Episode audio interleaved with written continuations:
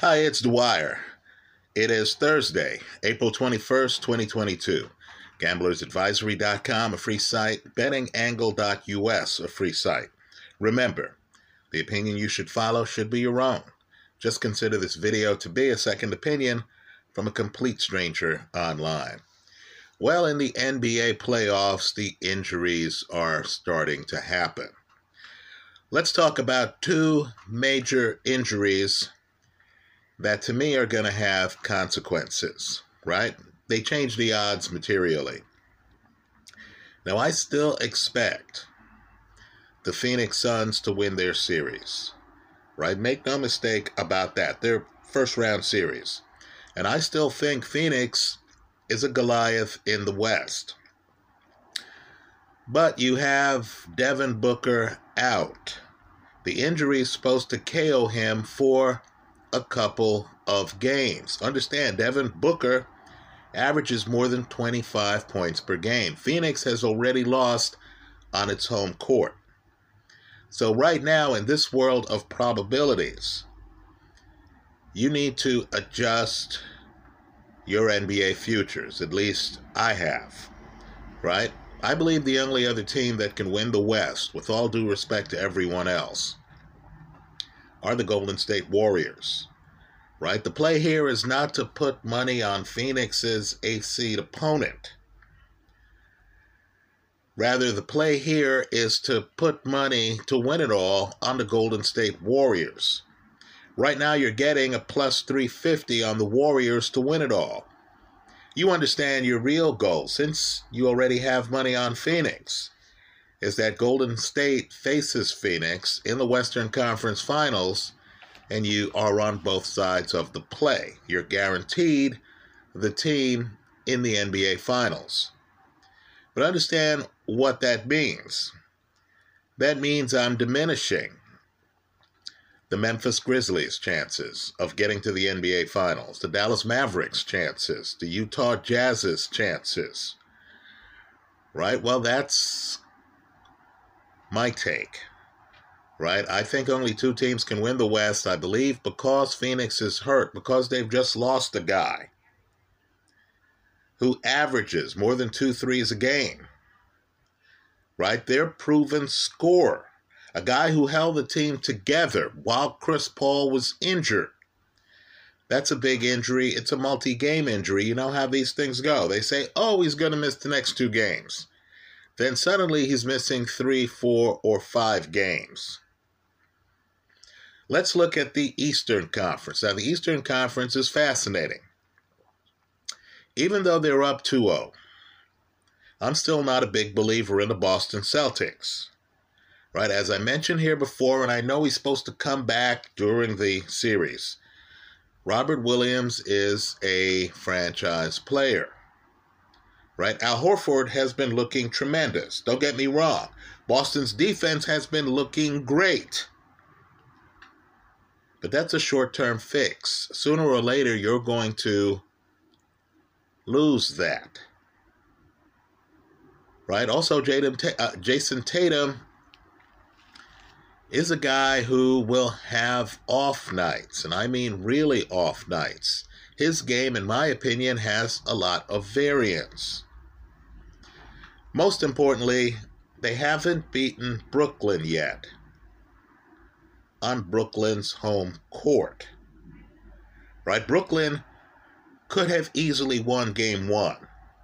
They lost that game on Boston's last shot right? I'm not as pro Boston as many are. I feel Brooklyn takes game three. I'll agree.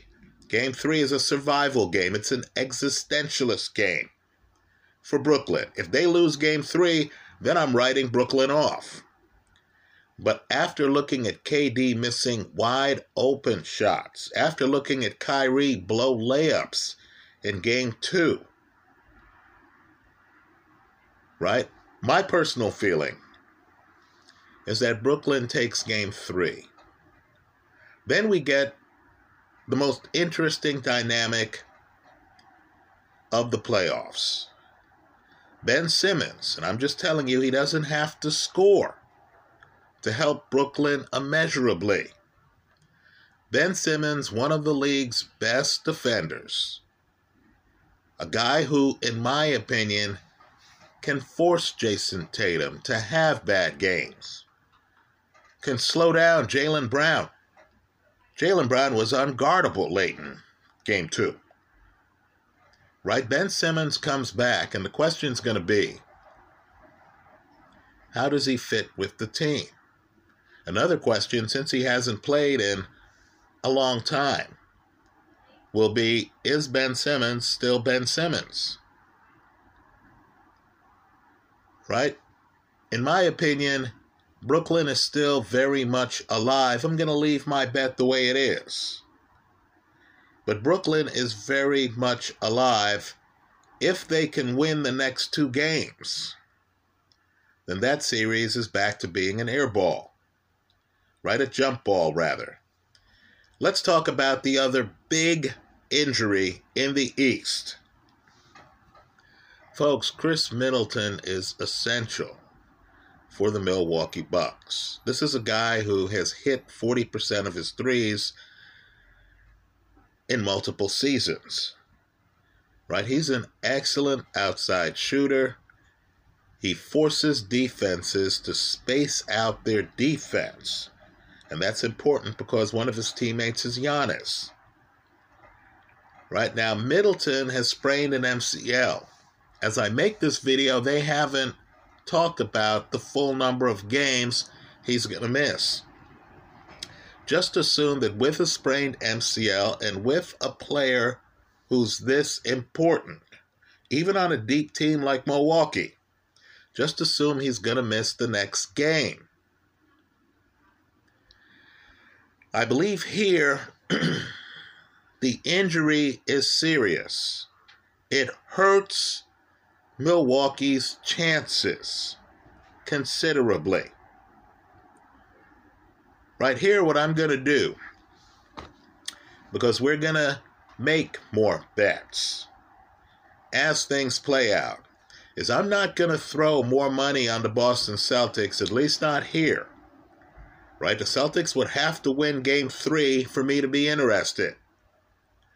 Rather, I'm going to sprinkle some money on the Philadelphia 76ers, who are up three games to none who have already won on the road in their playoff series. Embiid, quite frankly, has been on fire. And I'm also going to sprinkle some more on the one seed, a team that doesn't have to win on the road to win the Eastern Conference. And that's the Miami Heat. So, in response to the injuries, the Devin Booker injury, I'm upping my stake on the Golden State Warriors. You're getting them at a plus 350. They're still going off at longer odds right now than the Phoenix Suns. In the Eastern Conference, I'm raising my stakes on the Miami Heat and the Philadelphia 76ers. Now, understand that means that I have holes, right? Boston's up two games to none. They're making me look bad in that series.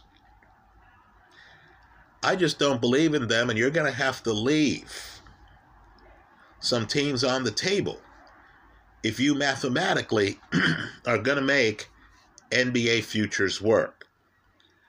Right? I'm just not buying that Robert Williams will be able to come back and be himself. Right? I'm just not buying that Boston, which relied on him considerably as one of the linchpins of their defense. Obviously, they have Marcus Smart, who won Defensive Player of the Year. But I'm just not buying that Al Horford is going to be able to continue to play at this intensity. And that this veteran Boston team, without Robert Williams, at 100%, is going to be able to jam up the Brooklyn Nets. Right? So, I'm, I'm still a skeptic on Boston. I'm still in support of the Phoenix Suns, but I'm hedging the Western Conference with the Golden State Warriors, right? And I openly acknowledge the East is a crapshoot. I'm raising my stakes on Miami and Philly because Milwaukee has suffered a major setback. That's how I see it. Let me hear from you.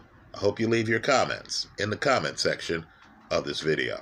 Thanks for stopping by.